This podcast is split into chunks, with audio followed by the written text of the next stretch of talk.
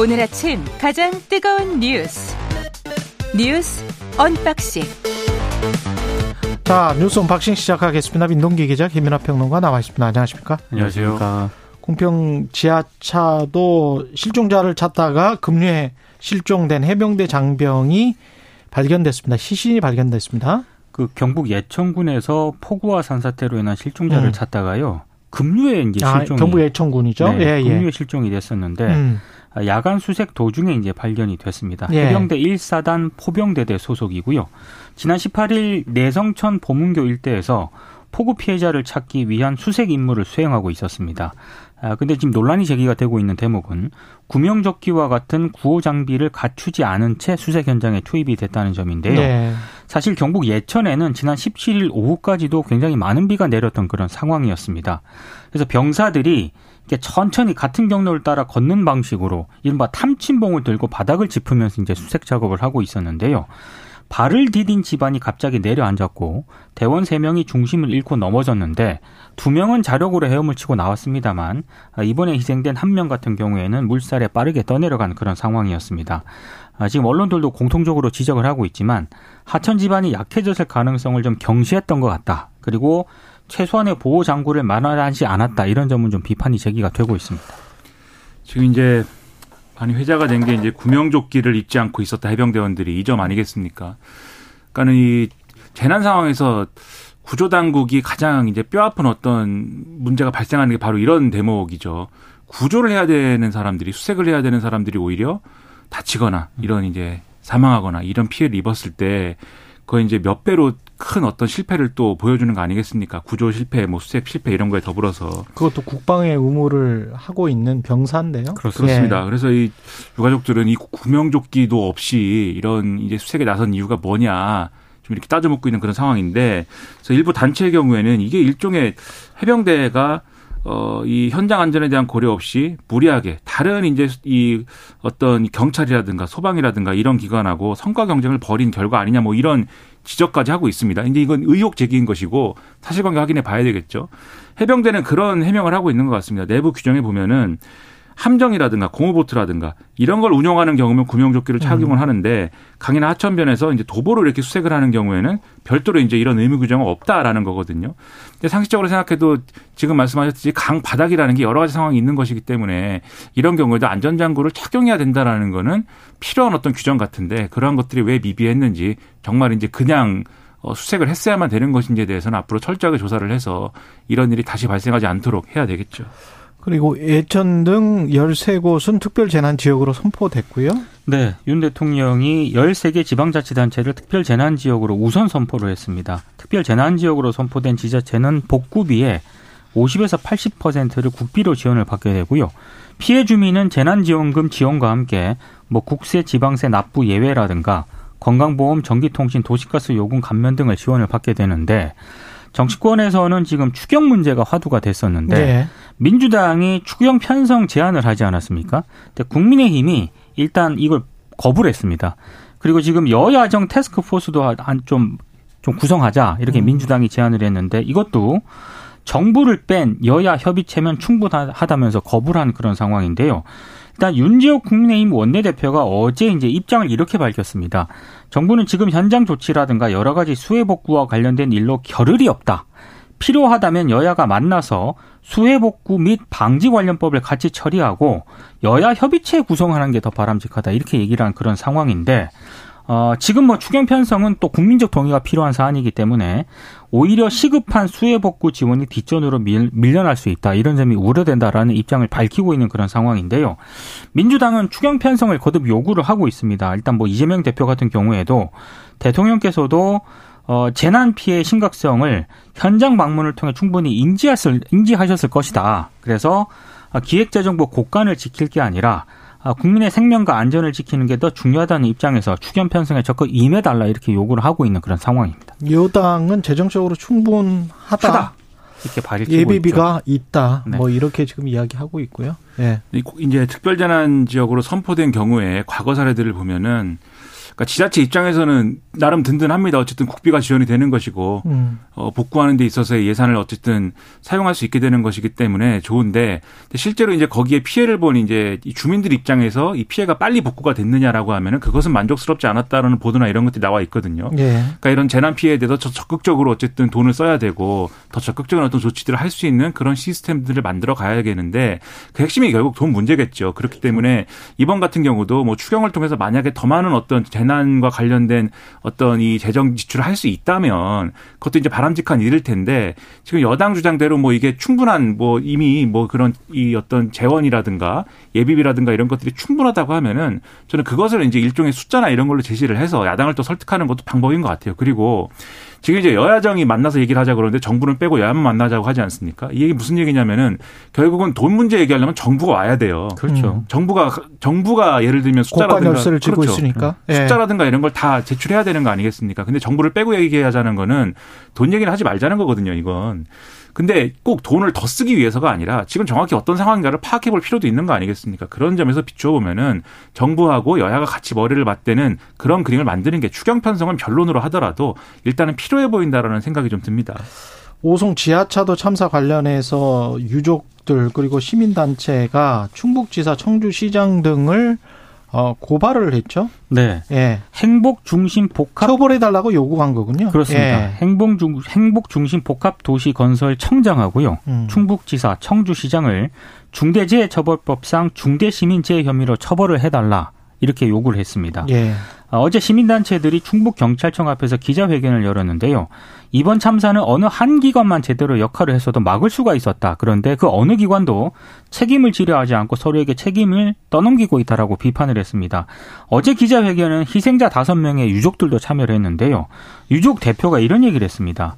14명이 희생이 됐는데 청주시장, 충북도지사 등 관련자들의 사과는 한마디도 없었다. 꼬리 자르기식 책임 전가와 회피는 듣고 싶지 않다 이렇게 얘기를 했습니다. 그러니까 지금 이게 왜 중대재해처벌법 얘기가 나오냐면은요. 중대재해처벌법은 중대재해를 중대산업재해하고요. 중대시민재해로 나누고 있거든요. 예. 근데 이제 중대시민재해 같은 경우에는 공중이용시설 또는 공중교통수단의 설계, 제조, 설치, 관리상의 결함으로 발생한 재해까지도 의미를 하고 있습니다. 그래서 이번 참사가 발생한 궁평 제2차, 하 2, 궁평 제2 지하차도 같은 경우에는 공중이용시설에 해당을 하기 때문에 이게 이제 중대재해처벌법 대상이 될 수 있다. 이런 지적이 나오고 있습니다. 그러니까 지금 말씀하신 것처럼 세 가지 요건이 필요한데 지금 말씀대로 이제 지하차도의 경우에는 이 법 시행령에 보면 공중이용시설에 해당을 합니다, 일단. 그리고 사망자가 한 명 이상 발생해야 되는데 14명이 발생했기 때문에 공식, 공식 집계로 네. 여기에도 해당을 하고요. 그럼 마지막으로 남는 쟁점이 이것에 대한 설계, 제조, 설치, 관리상의 결함으로 발생한 재해이냐의 문제인 것인데 의심되지 않습니까? 관리상의 결함이 있었다라든지 이런 그렇죠. 부분은 의심이 음. 되기 때문에 적용해 볼 만한데 다만 요거는 이제 쟁점이 되겠죠. 앞에 두 개는 명확한 것인데 공중 이용 시설이고 예. 사망자가 한 명 이상이다라는 건 명확한 것인데 이건 이제 다퉈 보는 사 다퉈 볼 만한 사안이다 이렇게 보는데 관리상의 그 빨리 통제를 안 했다. 신고가 이미 여러 번 들어왔었는데도 통제를 안 했다. 뭐 이런 것도 관리상의 부실 아닙니까? 당연히 그렇죠. 이제 그렇게 네. 볼수 있겠죠. 근데 법으로 이걸 따지는 거에 있어서는 음. 지금 또 다 책임을 서로 미루고 있고 뭐 누구 책임이냐 뭐 이러고 있지 않습니까? 예. 그래서 아마 이게 쟁점으로 앞으로 좀 우리가 두고 지켜봐야 될 어떤 문제가 될 것이다. 이런 분석입니다. 충북지사나 시장도 지금 사고가 난 뒤 뭐 한 시간 뒤에나 한참 뒤에나 첫 인지를 했다 그러고 그걸 네. 또 나중에는 또 아니라고 지금 또 청주시나 이쪽은 그러는 거예요? 그러니까 충북지사 예. 같은 경우에는 어, 지하차도 참사 한 발생 1시간 뒤에나 보고를 받았다는 거고요. 예. 청주시장 같은 경우에는 사고 발생 4시간 45분이 지나 보고를 받았다라는 그런 보도가 있는데 예.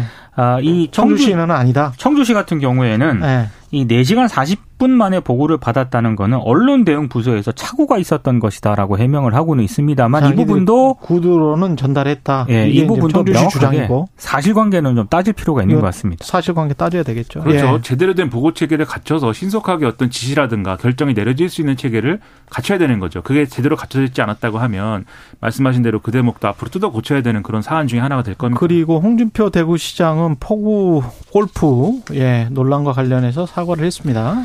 이게 사과는 하긴 했는데요. 네. 전제가 좀 많습니다. 주말 일정이고 재난 대응 매뉴얼에 위배되는 일은 없었다. 이렇게 일단 전제를 하면서 하지만 전국적으로 소외가 우려되는 상황에서 부적절했다는 지적은 겸허히 받아들인다. 이렇게 얘기를 했고요. 그리고 또 이런 부분도 있습니다. 원칙과 사실관계를 바탕으로 당시 상황을 설명하는 과정에서 국민 정서를 충분히 고려하지 못한 점도 송구스럽게 생각한다. 이렇게 얘기를 했거든요. 예. 그래서 국민의힘 안팎에서는 이게 사과의 진정성이 있는 것이냐 이렇게 좀 비판적인 목소리도 나오고 있습니다. 그래서 나오는 얘기가 국민의힘 중앙윤리위원회가 직권으로 오늘 회의 때 홍준표 시장에 대한 징계 절차 개시 여부를 결정을 하겠다고 발표를 했거든요. 혹시 이것 때문에 이제 마지못해서 사과한 것 아니냐 이런 비판도 음. 나오고 있고요. 어찌됐든 지금 어, 국민의힘 지도부 기류는 징계는 불가피하다. 그리고 사과가 징계 수위를 낮추는데 영향을 줄지도 일단 여론을 좀 살펴봐야겠다. 이런 기류가 좀 형성이 되고 있습니다. 일단 이제 뭐 말씀하신 대로 윤리위에서 이 사안을 다루기로 했기 때문에 김기현 대표가 이제 이 문제에 대한 진상 조사를 지시를 하고 그렇기 때문에 여기에 대한 이제 파장을 우려한 것으로는 보이는데요. 근데 그것도 이제 좀 시원치는 않은 게 그냥 물론 이제 당에서는 얘기를 하는 거죠. 이전에 이제 수해 중에 골프 쳐서 제명된 사람이 있기 때문에 홍문정 당시 경기도당 위원장이 그래서 비슷한 사안으로 다룰 수 있다. 그리고 홍준표 어, 시장은 제명될 수도 있다 뭐 이런 얘기가 나오니까 이제 굽힌 거 아니냐라는 건데 그것만으로 사실 좀 이전의 행보까지 엮어서 보면은 전날까지만 해도 얼마나 당당했습니까? 그렇죠. 홍준표 시장이 뭐 막 여러 가지 얘기를 했는데 갑자기 이렇게 사과를 한 것은 그래서 매끄럽게는 잘 이해가 되지 않는다라는 생각이 들고요. 그 이전에도 어쨌든 윤리 얘기 나왔는데 그러면 이제 이건 요건 이제 평론가의 이제 추측, 추론, 상상인 것인데 아마도 홍준표 시장이 만약에 이제 태도를 바꾸고 좀 굽힐 만한 어떤 그러한 어떤 맥락이었다면 무엇일까를 추정을 해보면 더 이제 좀 중요한 어떤 어, 용산 대통령실이나 뭐 이런 데 기류가 좀 있었던 것이 아닌가라는 상상까지도 하게 되는데 음. 어쨌든 이런 문제를 얼마나 엄중하게 또 처리하느냐에 따라서 국민의힘과 이 정권에 왜 다들 잘했다고만 하고 책임진다든지 사과든 사과든지 죄송하겠다고 하는 사람이 없느냐라는 어떤 여론에 대해서 좀 이렇게 선을 긋고 갈 수 있는 어떤 계기가 될 것이기도 때문 계기가 될 것이기도 하기 때문에 좀 명확하게 이 부분에 대해서는 처리를 해줬으면 하는 바람입니다. 미군 이등병이 월북을 했습니다. 네. 근데 이 월북과 관련해서 이상한 점이 일단 발견이 되고 있습니다. 예. 일단 아, 미국 정부는 공식적으로요. 아, 월북한 미군 장병이 고의로 북한에 넘어간 것이다라고 공식적으로 확인을 한 그런 상황이고요. 그리고 지금 뭐 조 바이든 미국 대통령도 상황을 보고 받았다라고 하는데 미 언론들은 월북한 미국인이 트레비스 킹 이병이라고 일단 보도를 하고 있습니다. 근데 이 킹 이병 같은 경우에는요, 한국 순환 근무 도중에 폭행 혐의로 거의 두 달간 구금이 됐다가 어. 지난 10일 풀려났고요. 근데 구체적인 이유는 공식 확인되지 않고, 아, 않고 있습니다. 그리고 지난해에는 폭행 사건 신고를 받고 출동한 경찰 순찰차 문을 걷어찬 혐의로 기소가 됐고, 그래서 지난 2월 서울 서부지법에서 벌금 500만 원을 선고를 받기도 했거든요. 그래서 추가 징계를 받기 위해서 텍사스주로 호송이 될 예정이었는데 여기서부터가 좀 이상합니다. 공항까지 간 후에 갑자기 도주해서 JSA 견학 프로그램에 합류했다는 거거든요. 이게 가능한가요, 근데? 그래서 미 당국자가 CNN에 일단 얘기한 걸 보면 네. 킹을 공항까지 호송한 인력이 세관까지 킹을 따라 들어갈 수 없었다 이렇게 얘기를 한 그런 상황인데 그런데 세관에서 나왔다? 그 그렇게 되는 거죠. 근데 이상한 대목이 있습니다. 일단 어떻게 공항을 바로 빠져나와서 JS의 견학 프로그램에 참여할 수 있었느냐? 어떻게 바로 그날? 그 JS 견학 같은 경우는 아시는 분은 아시겠지만 신원 확인 등의 절차를 맞아요. 거쳐야 되거든요. 맞아요. 사전 등록해야 됩니다. 사전 등록해야 돼요. 예. 네. 이것 때문에 일부 언론들은 이 킹이 사전에 치밀하게 월북 계획을 혹시 세운 것 아니냐 이런 의혹까지 제기가 되고 있는 그런 사전에 상황이. 등록된 상황인 이거 사전에 등록해야 되는데 분명히 그렇습니다. 예, 제 기억에도 그렇습니다. 예. 저 이제 추가로 그래서 이런 음. 뭐 사실관계들을 확인을 해봐야 될 텐데 뭐 황당한 상황이죠. 근데 좀 우려가 되는 거는 과거에 이제 원비어 사건이라고 있지 않았습니까? 예, 그걸 이제 원비어. 북한에 예. 관광을 갔던 이제 학생이 음. 이제 어떤 이유로든 북한 당국에 이제 구금되고 억류돼서 가혹행위를 당한 것으로 추정되고 그 때문에 그렇죠. 사망한 사건인데 혹시라도 이제 미군이기 때문에 네. 이렇게 넘어갔을 경우에 어떤 상태인지를 확인할 수가 지금 없는 거지 않습니까? 그렇죠. 그래서 다행히 뭐 거기서 신문을 받고 정상적인 절차대로 뭐 처리가 되고 있으면 그래도 미국 정부가 협상을 해가지고 다시 데려온다거나 이런 걸 할 수 있을 텐데 그게 아니라 또 과거와 같은 사건 때문에 굉장히 이제 어지러운 국면이 펼쳐지게 되면 이분의 이제 여러 가지 안위라든가 이런 것도 상당히 우려스러운 것이지만 이 북미 관계라든가 이게 여러 가지가 좀 골치 아파지는 측면도 있는 것이거든요. 그래서 아마 미국 정부가 계속 물밑에서 예. 여러 가지 역할을 하려고 할 텐데 있는데 일단은 미국에서 미국 정부는 그렇게 설명을 하고 있죠. 북한이 응하지 않고 있다 대화에. 맞습니다. 그 점이 저는 지금 좀 우려가 돼서 북한이 이거 가지고 이상한 시도를 하거나 이러지 말고 정확하게 이 순리대로 풀었으면 인도적으로? 좋겠다. 그렇습니다. 예, 인도적으로 네. 예, 잘 풀었으면 좋겠습니다. 그리고 양평 땅과 관련해서는 팩트만 좀 전해 주시죠. 그 고속도로 국회의원 고위공직자 상당수가 음. 본인 또는 직계가족 명의로 양평 땅을 음. 소유하고 있는 것으로 나타났습니다. 그거하고 또 양평 그 고속도로에 관여한 공무원이 공공지구 특계도 관여를 했었다. 그래서 기소됐던 네 그런 공무원이었다는 담당 거고요. 국장이었다. 네. 그 한겨레 보도인데 예. 그 사건, 이 공영지구 개발 특혜 사건으로 기소된 이 공무원 모 국장이 예. 최근에 논란이 일고 있는 서울 양평고속국도 노선 변경 과정에도 핵심적인 역할을 했다. 그러니까 이런 음. 내용입니다. 그러니까 예. 이 국장이 등장해가지고 국토부하고 공문 보내고 이렇게 좀 소통하기 전까지는 양평군에서 계속 주장하는 이른바 우리가 계속 원안이라고 얘기했던 양서면 아니었던 것이고 거기서 이제 이렇게 저렇게 뭐 변경하는 그런 노선 변경에 대한 것이었는데 이분이 등장해가지고 여러 가지를 이제 협의하기 시작하면서 지금의 강상면 안으로 변화가 됐다라는 것이고 그러한 연결고리 중에 이제 하나가 당시 여러 가지 이제 어떤 의혹을 받고 있는 공흥지구 특혜 개발 특혜에도 등장하는 김성교 전 의원이라든가 이런 인물들이 중간에 있는 거 아니냐. 왜냐하면 이분이 나중에 그래서 공공지구 이 사건으로 기소가 되는 와중에도 원포인트로 승진을 했다는 거예요. 그래서 어, 도시건설국장으로 승진을 했기 때문에 그 뒤에 지역 국회의원인 김성교 전 의원이 영향 준 거 아니냐라는 뒷말도 많이 있었다라는 보도가 나왔기 때문에 이거의 사실관계나 이런 것들을 확인하는 것이 또 시급해 보입니다. 또 하나 짧게 보도할게요. 예. CBS 노컷뉴스가 보도한 게 있는데요. 예. 그 강상면 대한 노선 정할 때요. 이게 첫 보고가 2020년 5월 16일에 첫 내부 보고가 이루어졌다는 겁니다. 2020년? 그러니까 어, 원희룡 국토부 장관 취임 날입니다, 이 날이. 2022년? 네. 예. 5월 16일에 첫 내부 보고가 이루어졌다는 거고요. 그리고 그 뒤에 2023년 5월 8일까지 최소 16차례 긴급 회의를 진행을 했다는 것으로 지금 노컷뉴스가 보도를 하고 있거든요. 아. 근데 과연 이거를, 어, 주무장관이 원희룡 장관이 몰랐을 리가 있느냐 이런 의혹이 하나 있고 또 하나는 결국에는 대한 노선이라고 하는 게 윤석열 정부하고 원희룡 장관 취임을 겨냥해서 이렇게 검토가 됐었던 것 아니냐 이런 어, 의혹을 시점이 이상하다 제기를 하고 있습니다. 예, 뉴스 언박싱 민동기 기자 김민하 평론가였습니다. 고맙습니다. 고맙습니다. KBS 1라디오 최경영의 최강시사 듣고 계신 지금 시각 7시 39분입니다.